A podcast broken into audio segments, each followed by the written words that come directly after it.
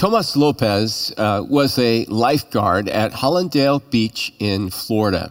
One day, he was on duty when some frantic swimmers came over and told him that there was a man who'd gone beyond the boundaries of safe swimming, ignored the signs, and said, Don't swim out here. If you do, you're at your own risk, and was drowning.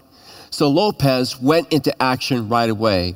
And with the help of some of the other swimmers at the beach, he was able to pull this man on shore. They called the paramedics, they did CPR, and he saved the man's life. When he went to turn in the incident report, he was shocked because he was fired. say, what? I mean, he was fired for saving a life? Yes, he was fired for saving a life the company that ran the lifeguards said that the signs were posted. It was very clear. If you go past this point, you're on your own. And if you drown, that's, that's your choice. And so they fired Lopez for going past those boundaries and rescuing that man.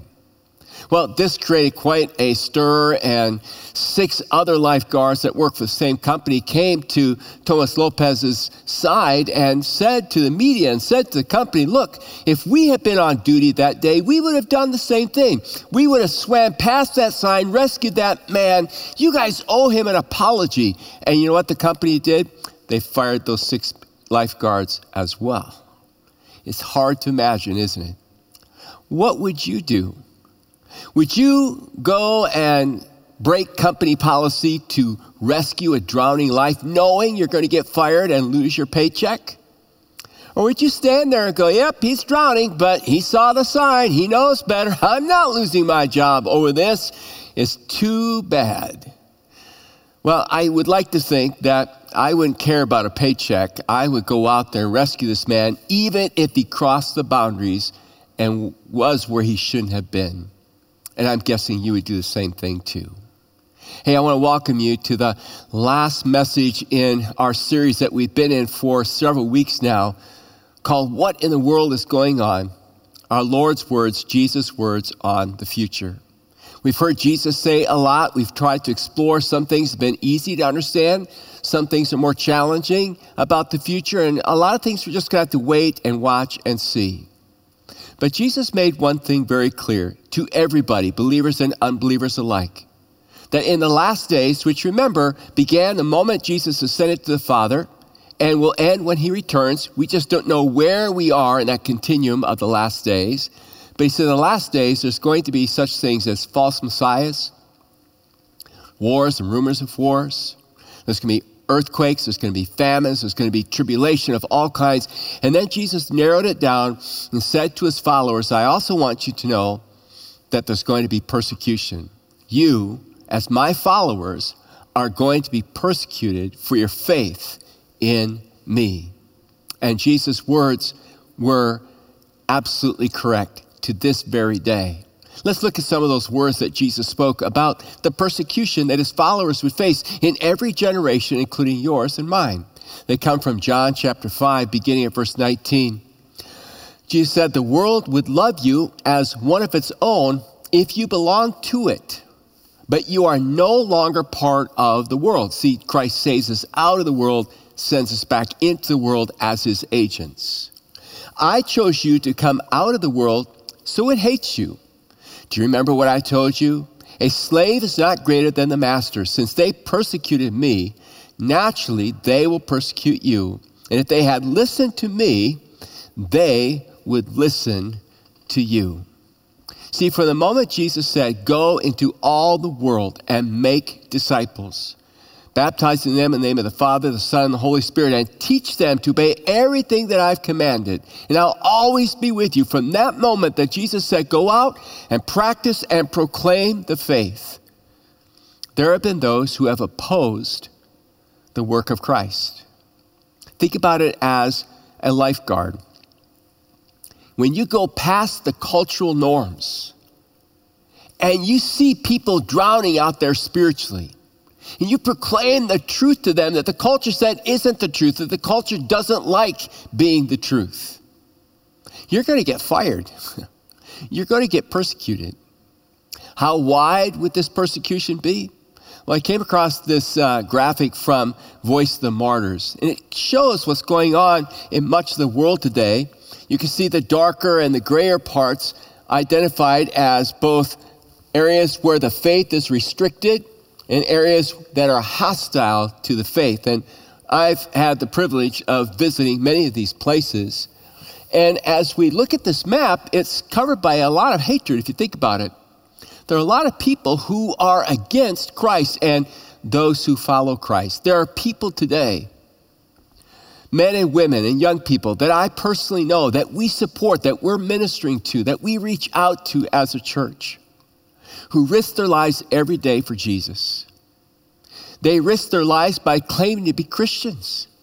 They really risk their lives by telling others how to become Christians. They're always swimming beyond the cultural bounds trying to rescue people who are drowning, and they're, quote, fired for it.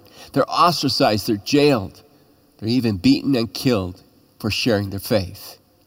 You know, as North Americans, we look at a map like that, and, and it grieves our heart. We pray for those men and those women and those young people.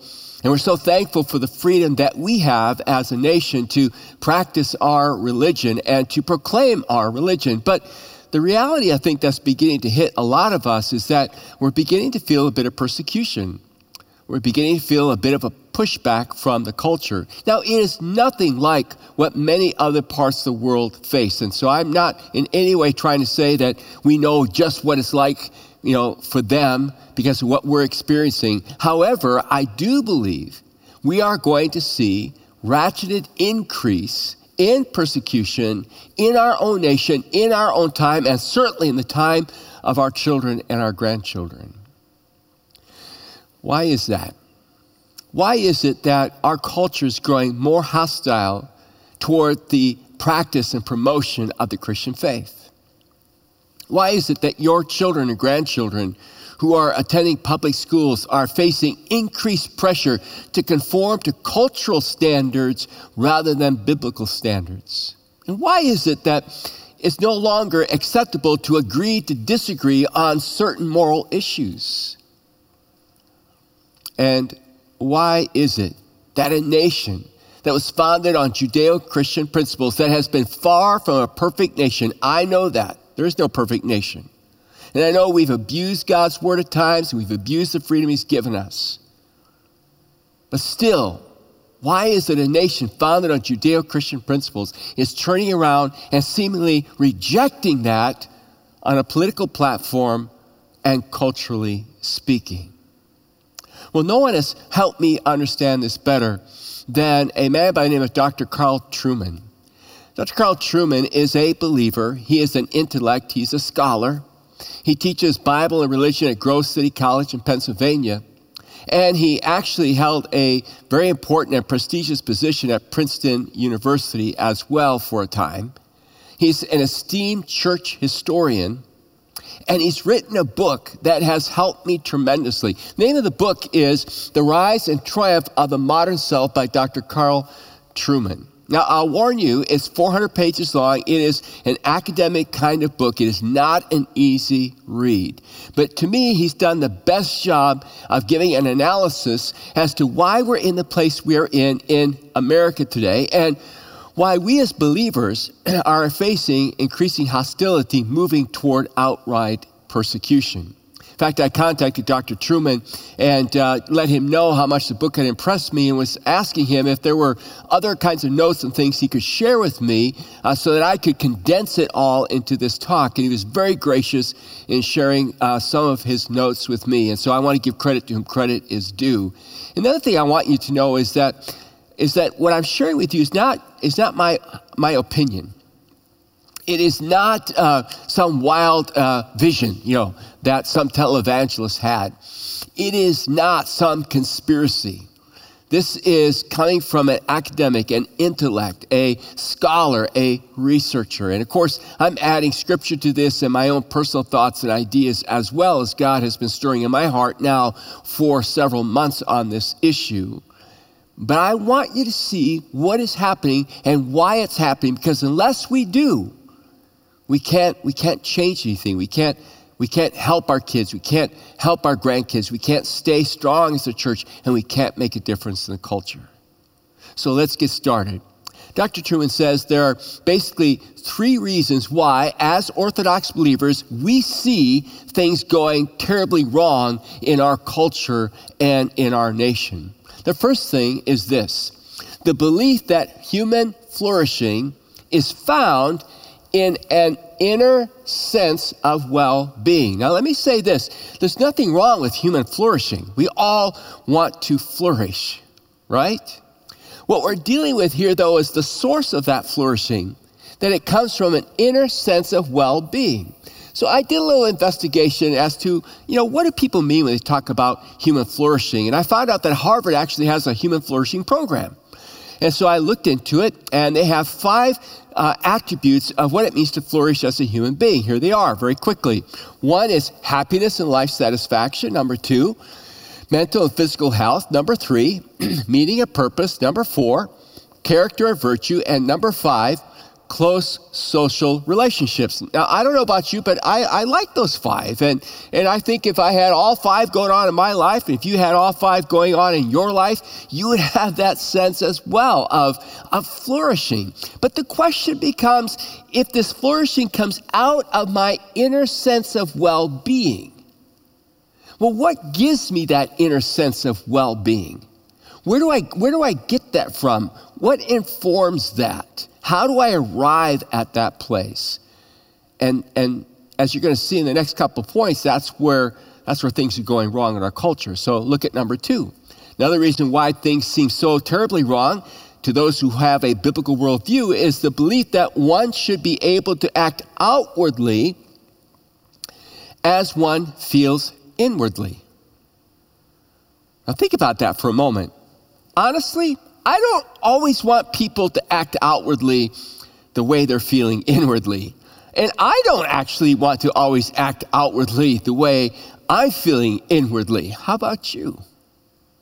Let's take a look at his third reason why we're just struggling with what's going on from a biblical, biblical perspective.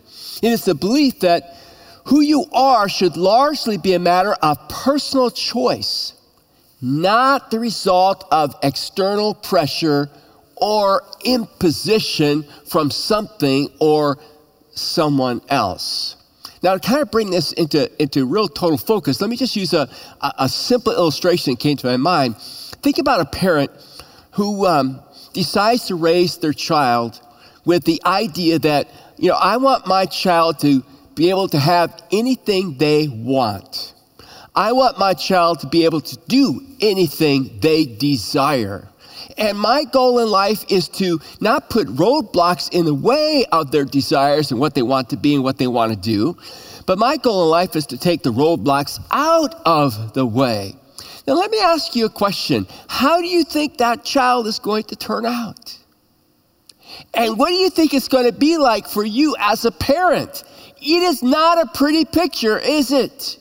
Well, magnify that thing now and think about a culture that's being driven with that same mindset and that same attitude, and you begin to get a picture of why it just feels like things aren't right. In fact, you don't even have to be an Orthodox Christian. You don't even have to be a believer in the Bible and sense that there is something wrong with this world. Like the question asks, what in the world is going on? A lot of what is going on is being fed by this kind of mindset, this kind of attitude that I need to be kind of like, you know, like my authentic self. Well, the Bible tells us that that part of our life, our authentic self, is not a pretty picture. It is not something that should be unleashed by the billions on the world. Look at these familiar words that God spoke to his prophet Jeremiah, chapter 17, verse 9. The human heart is the most deceitful of all things and desperately wicked. Who really knows how bad it is? Now, I want you to think about that with me for just a moment. Think about your own heart. Honestly, if you know your own heart well, wouldn't you agree? Yeah, it can be desperately wicked. I don't always act, and thank God I don't always act on what's in my heart or what's in my mind. But you and I both know that things are not well with our quote authentic self. Look what Jesus said. He said in Mark chapter 7, verse 20, it is what comes from inside that defiles you. For from within, out of a person's heart, come evil thoughts, sexual immorality, theft, murder, adultery, greed, wickedness, deceit, lustful desires, envy, slander, pride, and foolishness. All these vile things come from within. They are what defile you. And that's some of the stuff that, you know, drove people to hate Jesus and, and crucify him. I mean, the Pharisees who considered themselves so righteousness, in essence, what he's saying is, you know, your righteousness is like filthy rags in comparison to the righteousness of God himself. For God desires us to be righteous like he is, and none of us are, are capable of being that. And so when you try to when you try to run a world without God, without a moral code, without an outside force, an imposition, so to speak, you're asking for trouble.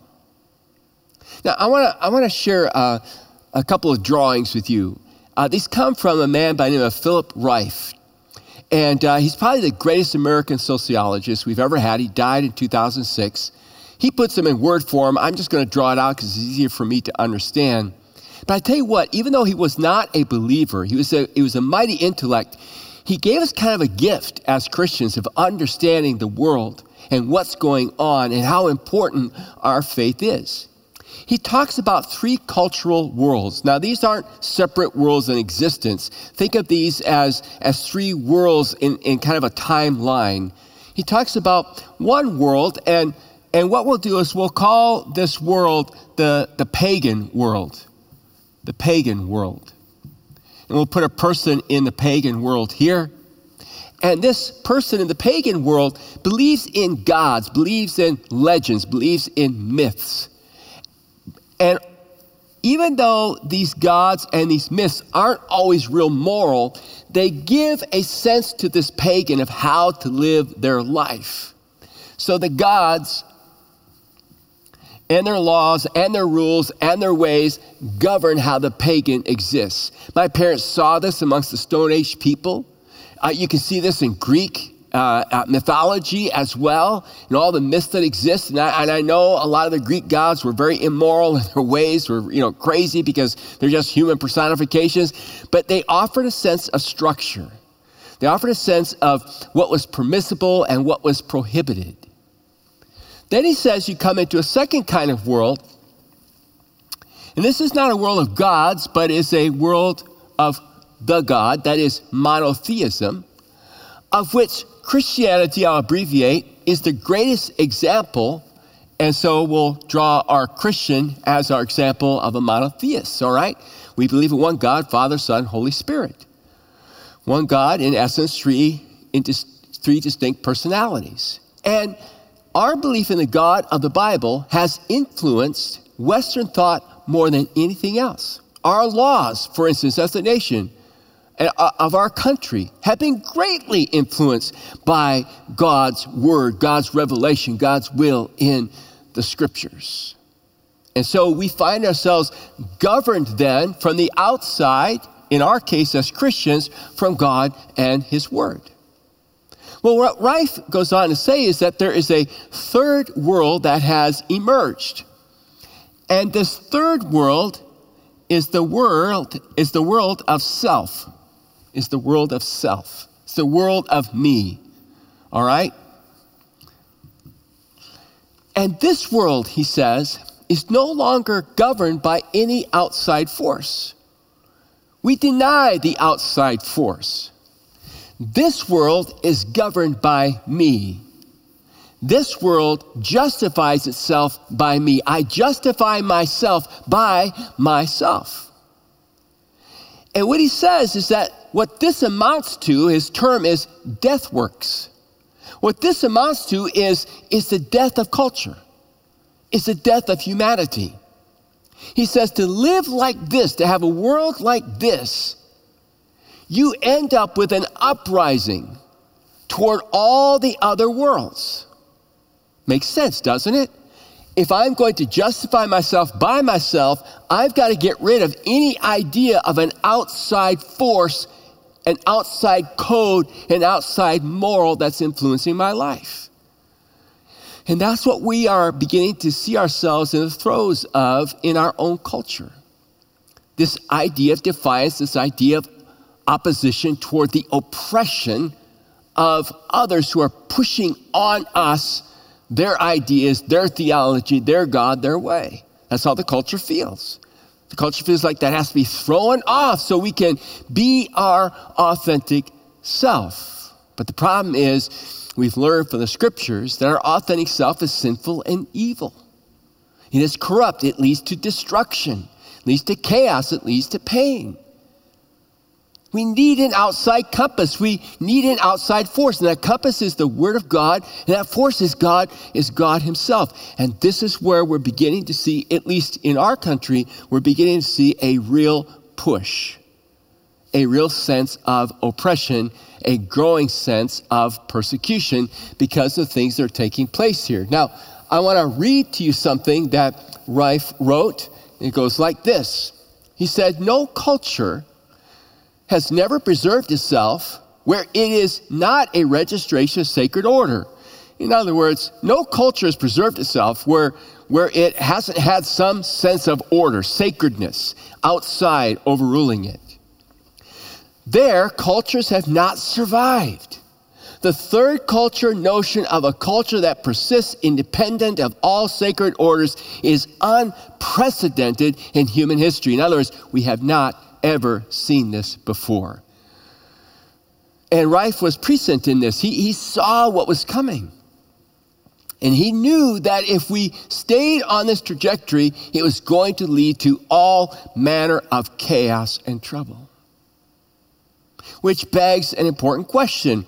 And the question that begs is how, how did we ever get here? And by the way, I don't know if you noticed this, but there's a paradox to freedom. Think about this with me for a moment in freedom, right? When we say, you're free to be or do what you want to do. You can abuse your freedom to the point that you have to have an outside force come in, or you end up with absolute lawlessness and chaos. The question is, who's that influence going to be? We'll get to that in just a moment. But what I want to do is, I want to ask the question how did we ever get here? Because it didn't happen overnight. And I just want to take on a brief philosophical history lesson. I don't want to lose you or bore you, so hang in there with me. But I want you to see this is something that's been coming for a long time. We are the frog in the kettle. The heat has been turned up very gradually. We don't even know it. It didn't happen last year. It didn't happen this last election cycle. This has been coming for a long time. And it was generated because the enemy, you know, Satan is the God of lies. It has been generated by intellect. Some you've heard about probably in college or in graduate school. Some you've never heard about, have no clue who they are, but they have taken over by their philosophy, by their ideology, the social imagination of the world, and especially our culture. We don't even know it, how we've become captive to their ideas.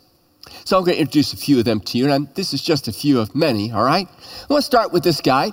His name is Jean Jacques Rousseau, all right? He was a Genevan philosopher, composer, writer, lived in the 1700s. And he had this, he had this idea that he spread amongst the intellectuals of, of his day uh, uh, in the Romantic period that, that the self, needs to be able to express itself without any alien forces being imposed on it by the society. That what society needs is to rightly express its emotions and its feelings. And not have the culture judging individuals and putting on individuals, imposing on them rules and religion and guidelines that the problem with the world is God and the Bible and Christians and the sense of marriage and the sense of purpose, the sense of meaning. This is the kind of fire that he lit that, that ravished among the intellectuals of his days, the begin, things that began to think and experience and uh, experiment with and talk about and teach in the upper echelons of, of academia. And it's trickled its way down over time. It led to philosophers, some famous, some not so famous, who began to discuss things like how do I know I'm a conscious being? Is my consciousness of myself and the world around me, is that something that comes from within me? Am I the source of the consciousness of what's around me? Or is my source, as Hegel says, of my consciousness from you? Do I know myself by how you know me? Now, do you see where that's going? If true consciousness is how I feel and think about myself, and if my consciousness is influenced by how you feel and think about me, are you feeling or thinking about me in any way that judges me? And if you are, then I need to police your words. I need to create structure whereby you can't ever say anything that affects how I see myself or feel about myself. No matter how you express it, whether in love or in hate or in anger What's important is how I feel about me and my ability to express me. Let's move on to another guy. You've heard of him. How about Charles Darwin? You know, his concept of evolution led to really, if you think about it, it, it took away human exceptionalism. It just took that away from us. It kind of made us like all the other, all the other creatures. Kind of removed that spiritual dynamic kind of fed the idea that it's survivor of, of the fittest. And with that came this mindset again of it's all it's all about me it's about what i can do to better myself and how dare you do something to keep me from being all that i want to be how dare you oppress me move on to another gentleman by the name of friedrich nietzsche Friedrich Nietzsche probably has had the most influence on philosophers, social scientists, scientists, theologians, artists, etc. He had the whole concept that God is dead. God is dead. He saw God as, as wicked. He saw God as one who makes everyone weak, who keeps everybody suppressed and down, and religion along with it that we should be able to live our lives as we please and have this great freedom. That takes us then to another guy by the name of Sigmund Freud. Now, a lot of Freud's theories have been debunked since his days, but there's one that has grabbed the imagination of the world, and that is this idea that at our core, we are sexual beings. From, from infancy onward, we are sexual beings. And his ideology and his thoughts and his philosophy and his teaching has led to concepts that are now widely embraced. Let's look at three of them. Number one, human flourishing in its ideal form is identical with sexual satisfaction. So, this concept of human, human flourishing is about me being sexually satisfied, whatever that means for me. Number two, sex is a matter of identity and not primarily activity. And number three, sex is something you are and not something that you do.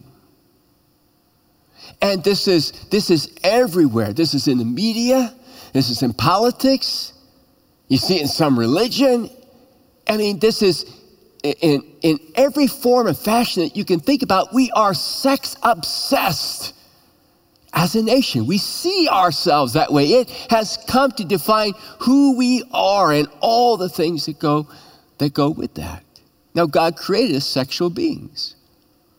But God, from the outside, has imposed on us, for our own sake, guidelines on how that sexuality is to be lived and to be practiced. But we live in a culture that wants to push off what God has said and what God has done. And as I was thinking about these things, it reminded me of the story in Genesis 11 when the people who are of one language decided to go and build a tower to the sky. Remember those words? Genesis chapter 11 says they began saying to each other, Let's make bricks and harden them with fire. In this region, bricks were used instead of stone, and tar was used for mortar. Then they said, Come, let's build a great city for ourselves with a tower that reaches into the sky. This will make us famous and keep us from being scattered over or all over the world. Now, if you look at their words carefully, in essence, what they were saying is, let's create our own Eden. I mean, Ezekiel tells us that, that while the Garden of Eden was a garden, it was also a mountain. So we're going to create our own Eden, our own mountain, and we are going to rule ourselves. We will find human beings like us to govern us so that we can experience living life on our own terms. In essence, is what they were saying. And that's what's happening again today.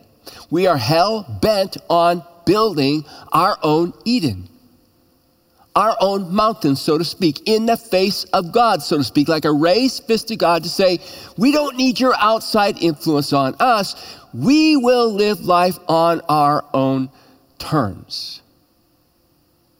So that leaves the question then what does that bring us to? What are the results of that kind of a mindset, that kind of an attitude in the culture? I go to my friend Carl Trueman, and I want to read you something that he says, which is quite profound. He says in his writings that when we had this idea, all right, that religion is oppressive, it can only eventually lead to persecution. Listen to what he says.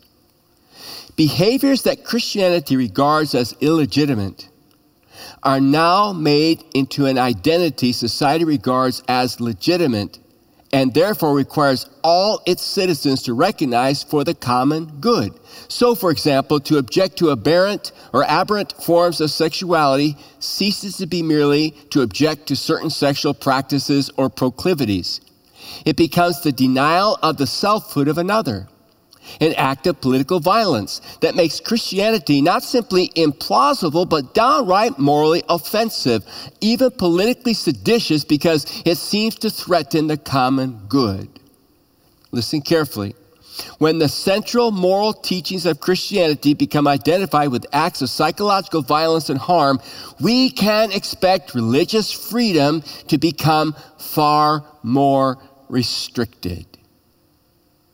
So, how then, in this cauldron that we're in these days of our culture, should we respond? And that's what I want to wrap up with, all right? I hope what you've seen so far is how we've gotten to where we are today and what is fueling what we see as wrong in our world today. Number one, recognize the depth and nature of the challenge that we are facing. This isn't some small thing. For instance, this is not a superficial blip or momentary aberration of American culture, Trueman says. This is a big deal. It's here to stay for a while. Next, the fewer people who consider religion an important part of their lives, the fewer people will care about religious freedom. That's huge. Next, the modern view of self is the result of a long and comprehensive revolution. It cannot be supplanted until an equally comprehensive revolution takes its place. Next, a world where Orthodox Christianity is considered not just implausible but also immoral is a world that we will need to navigate in a manner perhaps not seen since the second century talking about the early church. The early church swam out of bounds to rescue people. And they were arrested for it. They were, they were imprisoned for it. They were beaten for it. They were put to death for it. But do you know that the second century church turned the world upside down? That in the midst of all that, it actually thrived and grew? The church didn't get in trouble until it cozied up with the state. Constantine and afterwards is when corruption settled in. So the days ahead don't necessarily have to be bad days. They may be bad days in terms of how we're treated and talked about, but they can be great days of spiritual thriving. We'll talk about that in just a moment. Next, the church has been here before and it thrived. The early church in the second century AD. All right? So we've set that out. Number two, right? Know what you believe and believe what you know. We've been talking about that over and over again. It's why we're, you know, we're ramping up our next gen ministry. So we brought in Dr. Ken Castor to help us build cohesiveness from the nursery all the way through college. We want our students, we want our parents to know what they believe and believe what they know and be able to defend their faith against these ideas that are coming our way, against these questions about Christianity, about the Bible, about who Jesus is. See, we live in a world that wants to do one of two things. It wants to either neuter God, so to speak, all right? Kind of make God more culturally accepted, or just get rid of God altogether. But anytime you try to change God into a mascot for your ideology or just get rid of God, you create a vacuum that has to be filled with someone or something else that becomes God. Otherwise, you end up in utter chaos. Eventually, somebody has to come into the vacuum and put the law down because you cannot have people living by their emotions, by their desires only. Next, don't get preoccupied with the symptoms of a self centered world. And I think we do that all the time as Christians. What do I mean by that? Don't get preoccupied with all the sexual aberrations that we see going on today. All right? It's just, it's not, it's not worth it. It's just a symptom of a deeper problem. Don't get all caught up with the cancel culture and all caught up with critical race theory and all uh, caught up with QAnon and, and all these things that seem to occupy our minds and our ideas and our texting and our emails and our books and magazines and on and on it goes. Those are symptoms We've got to get to the heart of the problem. We'll talk about that in just a moment. Number four, don't become inward focused or hateful towards the culture. It doesn't do any good. We are supposed to love the world like Jesus did, and he gave his life. That should be a G. He gave his life that whosoever believes will not drown. That's my paraphrase. Keep it up with our, our opening illustration, all right? That whosoever believes will not drown, but have everlasting life. Can't hate this world, folks. We can't circle the wagons against the world. We've got to go into it. We've got to swim out of bounds, knowing we might get fired for it because people need Christ. Next, come to know others as Christ knows them. Individuals created in the image of God and treat them that way. That's huge. See, that's the real issue. Get past the symptoms. We've got to get to know people and, and we've got to let them know when, when we treat them the way Christ would treat them. That's when they really flourish. Because all of us want to be loved. And all of us want to know that, that, that we came from someone, something greater than ourselves, more than just our parents. And we did. His name is God created us in his image and he loves us. And I don't know about you, but I have been so challenged lately, and I'm working on this to start seeing people the way Jesus sees them. Start behaving toward people the way Jesus behaved toward them. Speak to them the way Jesus would speak to them, no matter how different they are from me. Because when it's all said and done, I'm a sinner just like everybody else. The only difference is God found me and changed me. He sent me back to find others like me for God to change them too. That's what He's called us to do. Number six, be a loyal subject to the state to the extent that loyalty to the state and Christ are compatible. Number seven, accept that you'll be persecuted when you cannot be loyal to the state because it contradicts Christ. Number eight, don't forsake meeting together with other believers as a church. We need that desperately these days to hold each other accountable and build each other up. And I'm praying and hoping that we can regather in greater numbers and greater numbers soon. I'm hoping and praying that we'll spawn off many micro churches and communities and households and businesses where you can gather as a church if that's where you want to be. But don't live isolated. Don't live alone in the faith. You'll be overcome, you'll be discouraged. You'll be deceived. We need each other. And you know what? We need each other so we can present a picture to the world that is better than what the world is seeking. Because sometimes I think the world is seeking a different way because they've looked at the church. And honestly, honestly, these last few years, we have not given them something to be excited about, want to be a part of. With all our moral failures, all our political arguments, all our name callings, all the hatred that's been going on. Man, the devil's done a number on us. We need to repent, step away from that, and become the church that Christ always envisioned us to be. Number nine, our greatest witness is when we remain faithful to the message of Christ and flourish, flourish, there it is, and flourish in Christian community. That's what God calls us to. That's what He calls us to be, to be his witnesses. You see, Philip Rieff talked about three worlds. I think there's a fourth world. And I think that fourth world is the kingdom of God established in our hearts, lived out within the body of Christ called the church. That tastes a little bit like heaven on earth is far greater than anything any human intellect, philosopher, theologian, whatever can come up with. That's what the world is desperate for.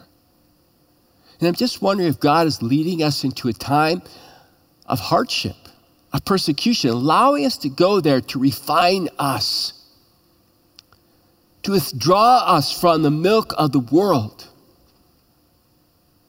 to the meat of God's word to the presence of His Spirit, to go back once again into the world. Be that hope that it's so desperately looking for. This is an opportunity for us not to back down. It's an opportunity for us to change the world around us. Are you with me? Are you with me? If you are, then I want you to stay with me into our next series. Because in our next series, we're going to talk about how to find purpose in uncertainty. We're going to be looking at the life of Joseph. If anybody faced uncertainty, it was Joseph. If anybody lived in a pagan culture, it was Joseph. And yet, Joseph rose up to be the second most powerful man in the world. I'm not saying you're going to rise up to be the second most powerful man or woman in the world.